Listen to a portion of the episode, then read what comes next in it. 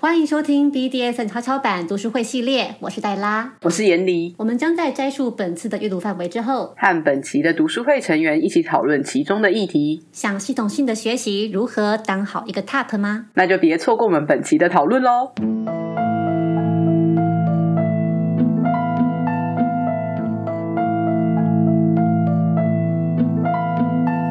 想要分享就是刚刚我拿掉眼镜之后，终于有的灵感。就是除了神符之外啊，就是因为嗯、呃我跟我的奴隶是远距离，就是是跨国的远距离，所以其实电话占我们的生活蛮大一部分。然后我也因为它，然后开始接触像是催眠这一类的东西。其实关于开始，就是我有一个很深的体悟是，我发现我的开始其实不太像大家就是会有一个带项圈的动作，或者是一个指令这样。然后，可是我觉得在实物上，我自己的开始比较像是那个气氛，就是不是做什么事情，而是怎么做。比如说，像是讲电话的时候，我通常不会跟对方说：“呃，我们要开始催眠喽，你现在可以躺下吗？”之类的。就是通常是借由语气，然后音调，然后语速的变化，然后对方就会自然而然的 catch 到，就是哦，我们现在要进入到一个不同的状态，然后对方也会很容易的可以很渐进的就进入那个状态。所以其实我自己的催眠是没有那种嗯。好好的躺着，然后像电视上那样子，就是全部铺好毯子、盖好被子，我们终于要开始那样，比较像是白日梦，就是慢慢的借由语气，然后慢慢的开始这样。然后我觉得这种风格好像在我其他实践中也是这样，像是神符，其实我觉得你说开始是在绳子碰到皮肤那一瞬间吗？我觉得有的时候不见得，有的时候是感受真的到心里的那一瞬间，那个瞬间可能是借由绳子的语言，你开始给他一些比较控制的东西，你会拉他，你会呃摇他的身体，然后你会压他之类的。我觉得当你开始实际上就是去帮助对方可以进入那个状态的时候，那个时间才是真正的开始。我想大家应该都有经验，就是。我们有跟一些 SM 的对象进行练习，但是那个跟真正的玩乐是很大不一样。那个不一样，并不只是你用什么拍子或是用什么材质的绳子而已，那其实很多是使用的方法还有气氛。我很喜欢戴安娜去讲她的那个有点像是温水煮青蛙的那种经营气氛的做法。对她来说，它就不像是好像是那个灯我们去开关就是全暗全亮那样子的概念，而是它是一个。变色灯就是它从很微弱，然后开始慢慢、慢慢、慢慢、慢慢把它打亮，再慢慢、慢慢把它调暗的那个过程，就好比我现在如果换了一个声音的话，就是大家有比较有被我调教的感觉吗？有，谢谢你的配合哦。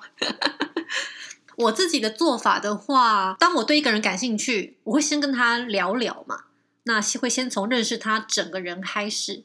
那当我开始把话题引导到彼此对于实践的风格喜好或是身心界限的时候，其实我就已经是在铺排，我准备要开始了。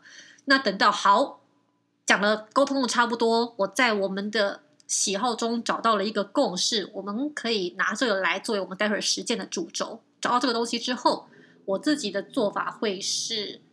嗯，当然，我声调会有点换，对我会换声调，然后我会邀请对方跟我一起深呼吸，就是我会先请对方把眼睛闭起来，然后贴近他的身体，先慢慢的施加力道在对方的身体上，让他的感官上的注意力先全部的集中到我身上，然后呢，带领他深呼吸啊，深呼吸是可以让他把心静下来，并且把专注力挪到他自身的感官。和我的身上的一个做法，因为等到他深呼吸几次之后，我会带领他说：“好，你现在听我的呼吸，跟我一起呼吸。”所以他就会把他的专注力放到我的呼吸上，也就是放到我这个人身上。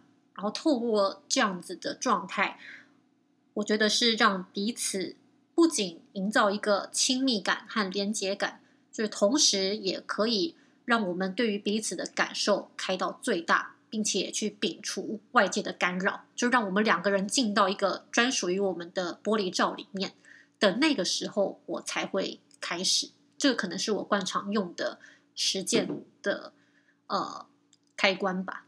那结束的时候，其实对我来说最迷人的结束方式是，如果说对方在实践过程中有沉醉、投入到一个很深的状态，他会有一个情绪的反应，可能是整个人会懵掉，或甚至会哭等等的。那么在实践结束之后，我就会抱着他，然后感受他整个人。可能现在是我抱着他的身体，但我感觉到他的整个身心现在还。还在一个很深的地方，那我就会抱着他，等待他慢慢的回来。通常我会看他的肢体反应，就是如果说他开始在我的拥抱里面开始有一点点的动，就他稍微动一下的时候，我就大概也知道说，哎，他又回来了。如果说我之前是请他闭眼的话，这个时候我会请他睁开眼睛，然后看着我，最后呢会给他一个微笑和一个拥抱，然后我才会说，嗯，好，那感觉怎么样？我是确认眼神派，像我之前跟自己的奴，或者是说我跟伴侣在实践的时候，我们大概就是气场的转换吧。我自己就是突然就是跟对方聊到一个段落之后，就彼此也开始沉默，然后我会闭上眼睛，然后在睁眼的时候，感觉整个人感觉就是不同，就会开始散发我的我要对你做什么的那种那种那种氛围了。那我的伴侣自己的事，我我蛮吃这一个，我自己也蛮吃的啦，所以所以我也是算是喜把自己喜欢的的的方式施加在别人身上，这样。听你们这样讲一讲，我刚我觉得我好像有一个新的对于自己喜好的认识，就是嗯，如果说今天这个对象是以我们两个是有。关系，然后它是一个长期的互动的话，它并不是一个单次的。那我会比较倾向于像刚刚戴安娜或者是午夜你们说的，就是嗯，缓慢的气场的改变，就是它是很自然的开始，而不是今天他跟我说哦，我们来一场实践吧这样子。可是如果今天他是属于那种可能一个新认识的对象，然后刚开始我们两个在约完的时候。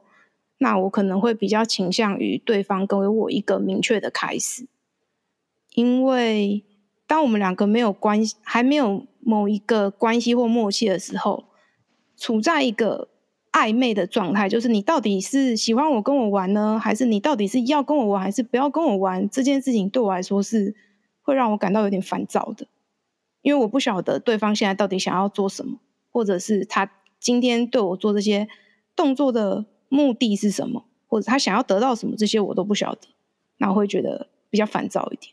对，可如果是一个长期的互动对象，那种很自然的开始，嗯，两个人之间的连接，我觉得是比较强的。它不是一种纯粹的幻想而已，就是它比较偏向有点像伴侣了。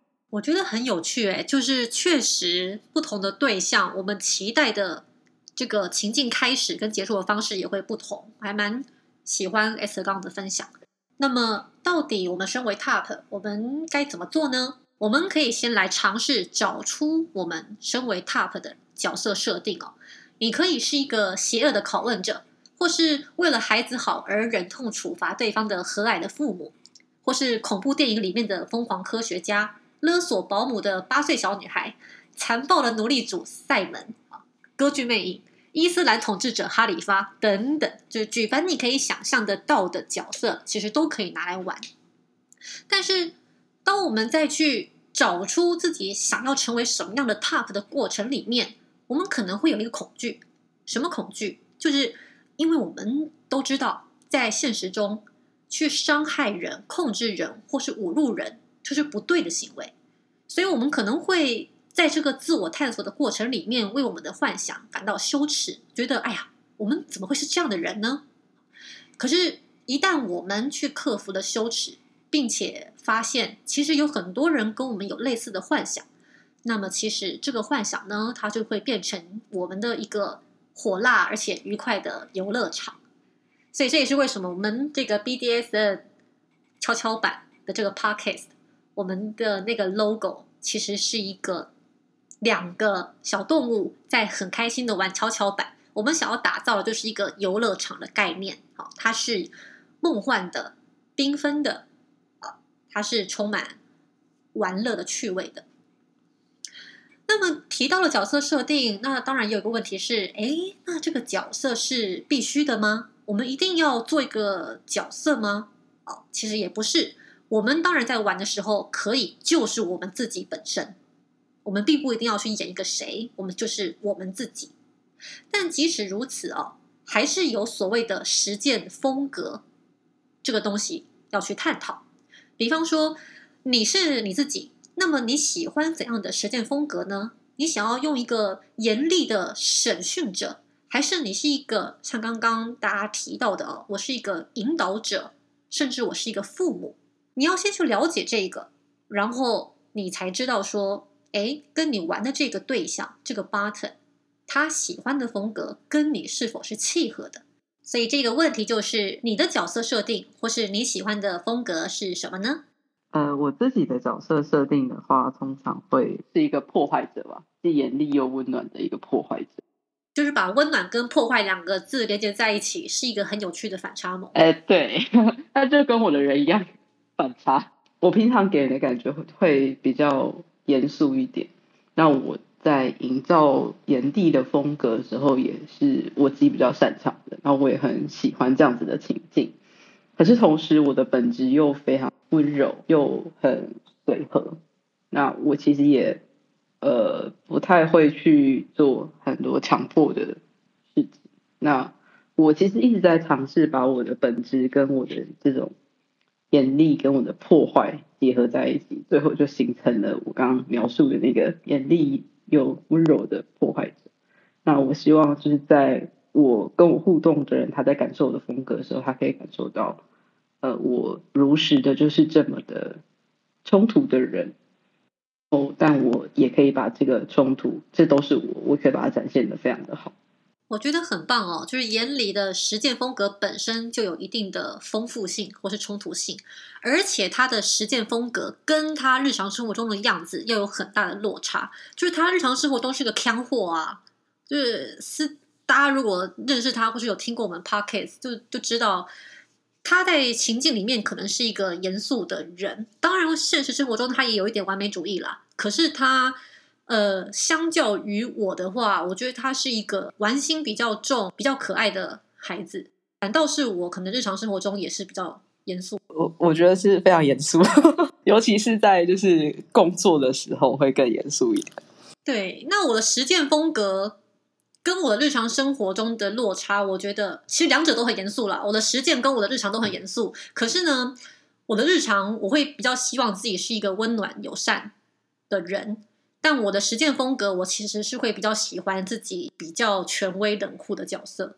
我也不知道我像这样算不算是被 DS 成功。就是我本来是白天跟晚上差很多的，就是我的日常跟实践差很多。但是经过四年，就是被自己努力的调教，有慢慢融合的趋势。所以就是我的日常生活慢慢的跟我的实践风格很像，然后我的实践风格又被影响，所以现在就混成一团了。哦，所以你也是实践中做自己的那一款了，现在。比较像是在日常中做实践中的自己。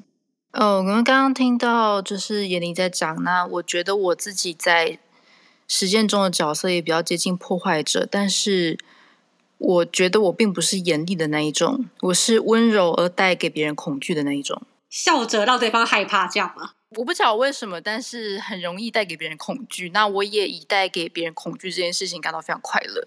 但我其实，呃，如果有跟我约过的人都知道，说我并不是那种会刻意在言语或行为上表现特别严厉的人。反而我大部分的时候都是笑笑的。我越开心，我觉得就是我玩的越口味越重的时候，我就会笑得越开心。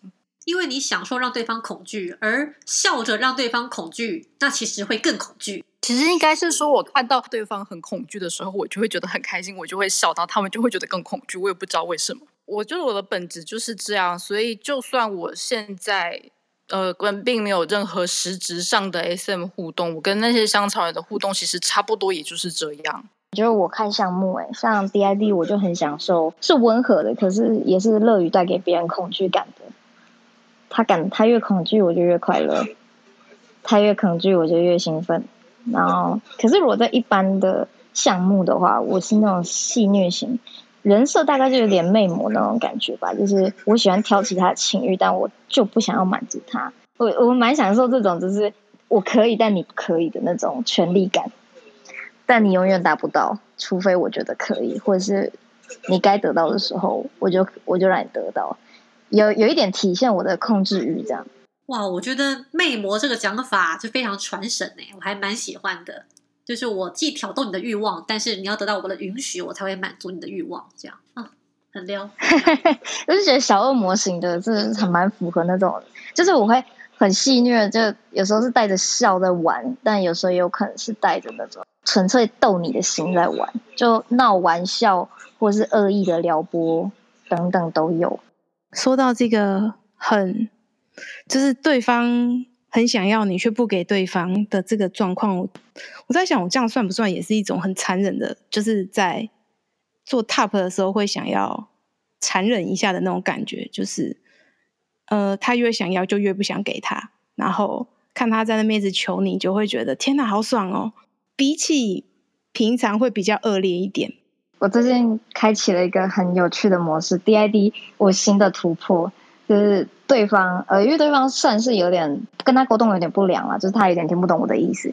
那我就这次决定有点惩罚他，在过程中我故意，呃，真的是全 DID 的剧情，我都故意不讲话，但是他是蒙眼的，但我就是一直在操作，可是我话非常少，可能五分钟都挤不出一句话，就其实是故意用无声的方式让让他把恐惧感拉高。他事后跟我分享 feedback 说，有这次真的有感觉到恐怖的元素。哇哦，就是感觉到两位的小恶魔属性正在蹦跳。而且我觉得这种，你的意思是让对方在看不见状况之下，然后不说什么话，反而会让对方心里面更恐惧吗？就是他感觉不到你的状态，因为他完全因为还看不到，然后又被绑住，他其实根本什么都做不了。但他他也不知道我下一步是给他痛或者是快乐。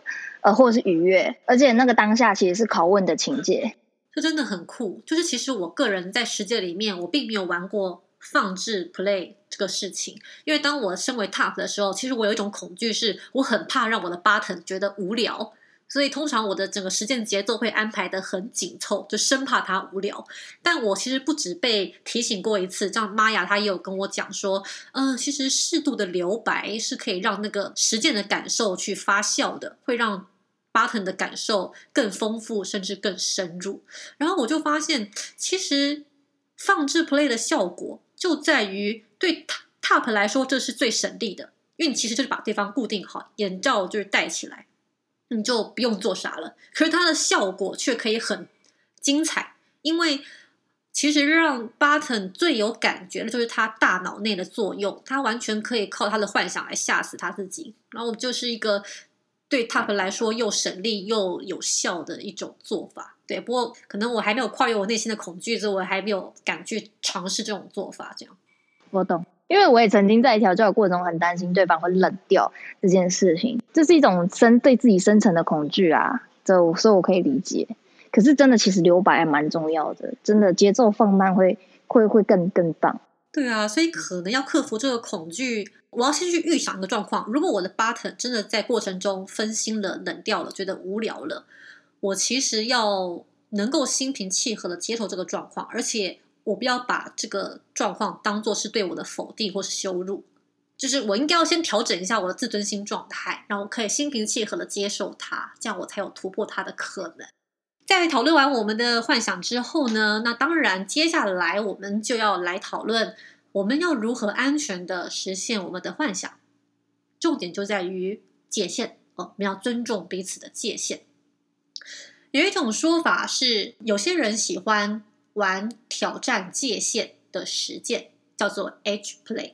有些人会认为，这种实践的强度去逼近 button 他同意和不同意中间的那个模糊地带，会把它称之为叫做 H play 挑战界限的实践。而玩这个事情的人呢，会把它叫做 Edge Player 啊，挑战界限的实践者。可是这本书却认为，其实啊，所有的实践者都是挑战界限的实践者，因为呢，我们都在做一件事情，就只要是实践都一样，就是我们在做的是把 Button 在日常生活里会感到不愉快的事情，去转化为愉快。对吧？那其实我们在做的，就是在搬动或是重新定义 Button 的界限，让他把界限外的不愉快去转化为界限内的愉快。啊，基于这个论点，这本书认为所有的实践都叫做挑战界限的实践。他有举出一个例子，蛮有趣的。通常我们想象，就是挑战界限的实践，应该要会是呃非常高张力的、很 tough 的那种实践。但是呢，Janet 她其实有跟一个新手玩的时候呢，她只有对对方做非常轻微的刺激，就简单绑了蒙眼，然后可能稍微撩拨一下对方，但对方却给出非常强烈的反应。然后他看对方，他会觉得哇哦，他为对方的这个反应感到很兴奋，因为他其实没做啥，他就是简单的做了点小事情，却可以引发这么大的效果。所以这个实践，其实这本书就认为，不仅对那个新手来说，它是一个 edge play，其实对 j a n e 这个资深的人来讲，它也是一个 edge play。所以所谓的界限性挑战的实践，不一定如我们所想象的，必须要是非常高张力的。其实它完全是看对象。讲到了界限，接下来就要去讲所谓的安全词，因为。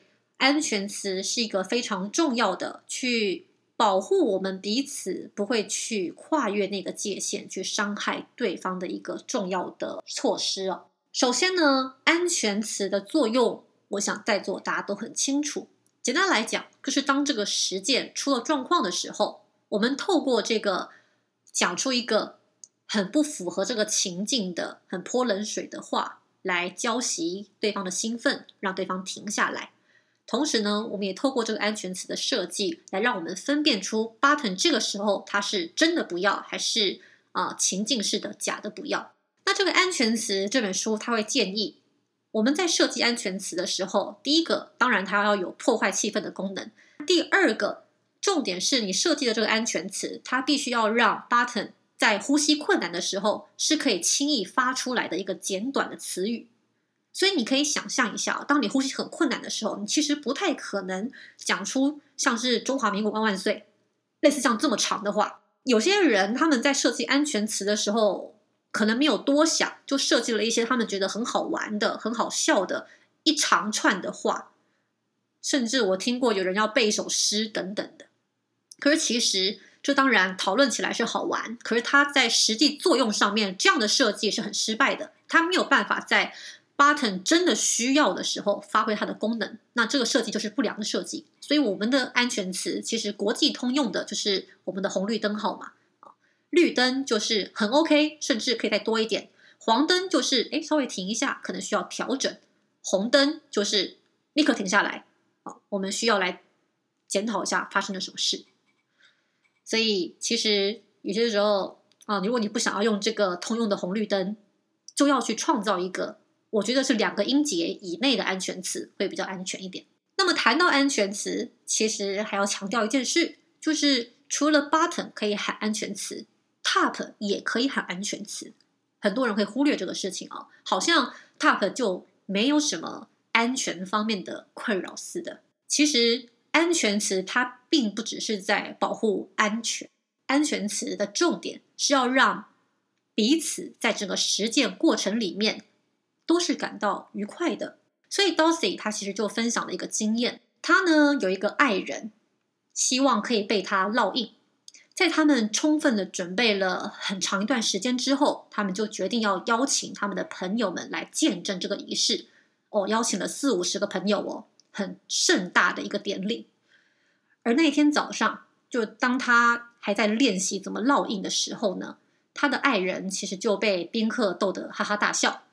所以可能气氛就有点走掉了，而他们约定好的仪式是在做这个正式的烙印之前，就是 Dorsey 会先经由鞭打来累积他的 button 的脑内啡。可是呢，在鞭打的时候，Dorsey 就觉得不太对劲无论他做什么，即使只是很轻的鞭打，他的爱人都觉得很难承受，所以他们两个人也因此在整个鞭打的过程里面感到很不舒服。他的爱人希望无论如何，即使如此，我们还是继续下去，还是就烙印吧，就做吧。但 Dosi 就决定，在他感觉不到彼此的连结的时候，在气氛不对的时候，他没有办法进行烙印，因为他觉得这个烙印是一个很严肃的，而且它是永久的事情，是一个很慎重的事情，他不想要在这个气氛下进行，所以他就说出了安全词，终止了这个仪式。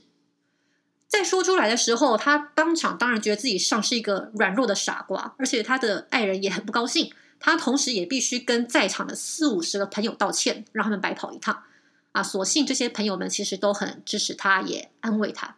在这个过程里面呢，他重复提醒一个事情，同时他也拿出来提醒我们：我们在实践里面可能会经历这种很公开的难堪。如果真的发生了，那其实就承受它，然后放下它。而他们也确实做到了。现在 Dorothy 会认为那一次其实它不算一个失败哦，它只是一个预演，在他们正式这么做之前的一个预演，而且同时也让他们知道了，他们如果不想要是可以随时停止的。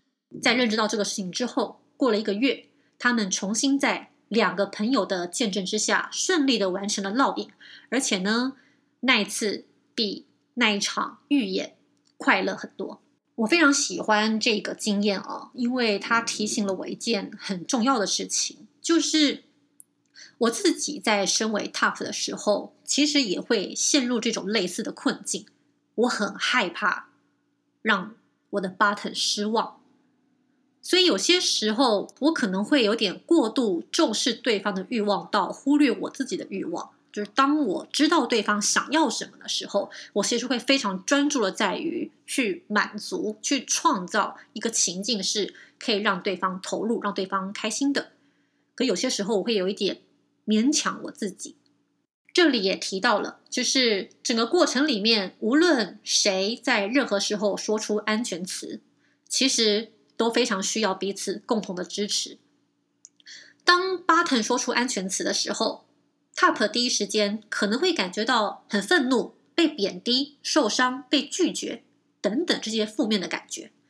有这些负面的感觉是没有关系的，但是有关系的是你因此而采取了负面的行动。所以不要这样啊！即使你觉得很难受，你当下也不要展现出来。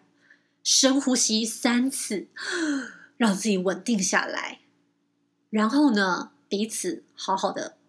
关照此刻的对方，因为说出安全词的 Button，此刻他内心也是很惶恐，甚至很愧疚的。他需要你的关怀。而 Button 在没有说出安全词的时候，其实 Top 仍然要尽力的去注意 Button 的安全啊！不要以为 Button 没有说出安全词就代表一切都很 OK，因为其实哦，我们有实践经验的人都知道。Button 在整个身心状态很投入的时候，他其实是会很难说出安全词的。第一个安全词，它的创造就是在破坏气氛嘛。很多人其实不见得想要这个气氛被他破坏，他不想要让时间整个停下来，他可能只是对于某些行为希望你调整而已。所以他不见得感到不舒服的时候，就会立刻说出安全词。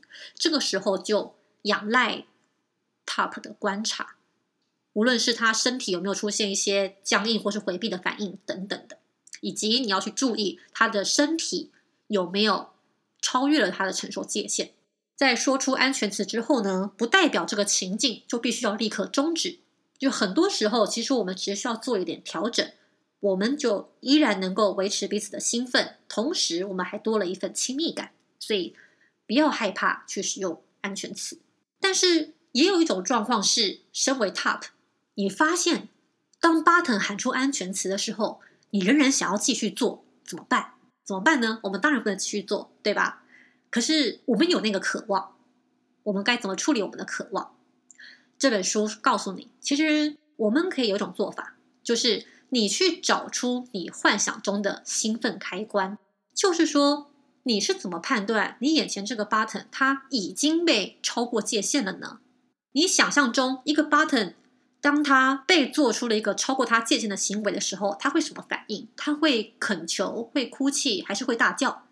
还是说是一些生理反应？比方说有血哦，有尿，或是有眼泪等等。你内心一定有一个这样的幻想。如果有的话，接下来你就去告诉你的 button，这可能会让你感觉有点难堪。但是当你讲出来之后，你或许会惊讶的发现哦，你的 button 其实也有类似的幻想，只是呢，它需要你的允许来展现出来。这本书也提醒我们，通常 button 会太晚，而不是太早喊出安全词，因为 button 他们也会有一种欲望，是想要去拓展自己的界限，或是想要去满足你。没有喊出安全词之前，我们要留意他身心状态。可是我们也要知道，我们要尊重 button 对于自己界限的判断，因为只有他们，而不是你，才是他们自身界限最好的判断者。接下来的问题就是，在你的实践经历过程里面，你或你的 button 有喊出过安全词的经验吗？当下发生了什么事情？你们怎么处理？我会设定呃语言的跟非语言的安全词。那我那一次被喊出来的安全词是非语言的安全词。那我的非语言安全词是触碰我的身体的任何一个部位，只要在我。跟我实践的过程中，你触碰到身体任何一个部位，我就会立即暂停。那那一次是他直接抓住了大腿，而且非常用力的捏下去。那一次的状态是在好像讲座上的结束后的一个，哎，不对，是在讲座中，然后我有邀请就是台下的人上来体验。那呃，因为那场讲座想要体验的人很多，所以我就。每个人的时间虽然都比较短，但是我印象最深刻的就是那一个在刚开始不到两分钟就立即暂停的那一个体验。那时候我们是在做一个有点像是 OTK 的姿势，但我是盘坐，哎，他趴在我腿上，我把他的脖子那个拉高抬起来，所以他会有一点违反人体工学的状态。那在这个姿势底下，我对他就是然后在第时候。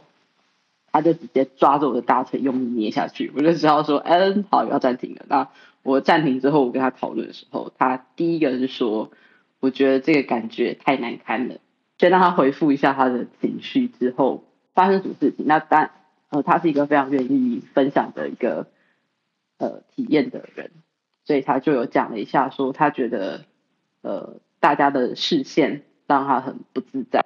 然后他没有办法好好的享受这个体验的时间，对，所以他很快就喊了暂停。他自己觉得还有一个部分是，可能这个动作对他来讲，他的他想要被 spanking 的那个安全区设定的安全区也变小了，所以呃，我在打他的时候，我没有打中他的安全区，这也让他觉得他不想要继续。那么当他喊出来之后，你怎么回应他？你怎么处理？我当下是直接立刻暂停，然后我问他说：“那你现在有办法从我的身上起来吗？还是你想要再趴一下？”他就他趴了一下，他再停留了一下之后，他就他就坐到我的身边，然后我就等他冷静。我大概等了他应该有两三分钟，那因为他其实情绪也恢复的蛮快的，所以就等待他的时候，我就我就是很沉默，就一片静默，然后我就是静静的看着他。就是观察他的反应，那等到他差不多，就是他给他自己几个深呼吸，我就大概知道说，哎，他差不多恢复了。那我就问他说，现在状况还好吗？你现在的感觉如何？啊，有没有有没有什么话想要在这里说的呢？还是你想要事后再来跟我分享？那他当他可以在现场的时候就给我回馈，所以就讲了刚刚那一段当下感受。我第一个感受是 shock，因为其实我的。那那时候 standing 是只有我只有用手，没有用任何工具，没有处理。我那一次的没有处理是认真没有处理。我当下很惊讶，可是我会呃，我大概知道说他可能会因为观众的视线，所以让他有压力。那这个部分我就就觉得应该就也还好，对，所以我其实也不会失落。嗯，因为你觉得原因不是出在你身上，所以感觉就比较还好。对啊，但如果我很确定原因出在我身上，我可能会大概两三个月，我会完全不想打人，不想碰任何人。两三个月啊？对对对，我我的 job 时间是非常长的。哇，那如果发生这个状态，你的 button 可以怎么做，可以让你感觉好一点呢？呃，如果说我是你的 button，我知道我说出安全词会造成你这么巨大的影响，这也会让我有点不太敢说出安全词。假设我真的觉得我需要喊出安全词，那我喊出来之后，我可以做点什么，可以让你感觉好一点？因为我总得要知道，我可能会对你造成一些伤害，没有错。但我伤害你之后，我能够帮忙修补你吗？这也会影响对我喊安全词的意愿呢、哦，原来是这样。就是其实呃，安全词就是对我来讲，安全词所有安全值都是可以喊的，因为我会我会设非常多的不同的口语跟非口，就代表说呃，你可以在任何情况下讲。那我会觉得我自己的情绪那个是我自己要过的关，所以我会自己去消耗。那我也不会说是一我我不会全部全应该说我完全不会去怪罪对方，说是你喊的安全值让我变成这样。我只会觉得是我没有做好。那如果你想要做点什么的话，在那个当下可能爆，然后给我一点就是在实践中的一些回馈，这样就好了。这样我就会知道说我大概哪里需要调整。那抱抱对我来讲是一个很大的鼓励。就是抱抱你，然后肯定你。当你说出说对方喊了安全词，你不会因此怪罪对方，只是为自己感到很消沉的时候，其实你要想到，一个喜爱你的 button，他其实也是会在意你的消沉的，他其实也会想要做点什么来体贴你，他甚至不见得会忍心让你独自来处理你的负面情绪，所以。像你刚刚有讲出一个很明确的，你可以抱抱我。我觉得这对 button 来讲，其实会让他更安心，更敢去喊出安全词，所以我觉得很棒。OK，那个我想说，我可不可以先再拉到前面一点？就是因为前面讲到关于那个 age 的事情，然后那那个我待会再回来谈 safe word。然后关于那个 age 啊，其实我是想到说，我们在读这个在读这个书的时候啊，其实可以稍微回想一下，说这个书他写的年代，以及那个作者他到底想要呃说什么，回应什么。因为其实当我们呃，写一个东西的时候，其实他通常通常都是要回应他那个时候当下的一个问题，然后他觉得有这个问题，在他想要写东西来回他。然后我们可以感觉得到，其实在这书里面，他很多很多地方提到，包括现在跟之后，其实他都强烈的在强调说，我们呃，你说他为什么要讲说，对任何人来讲，他做的事情就是。H play 了，因为也许就是说，他在回应一个风潮说，那时候很多很多人想要玩很厉害的东西，很极端的东西，因此他说那个有有提到说有一个阶级，有一个 hierarchy。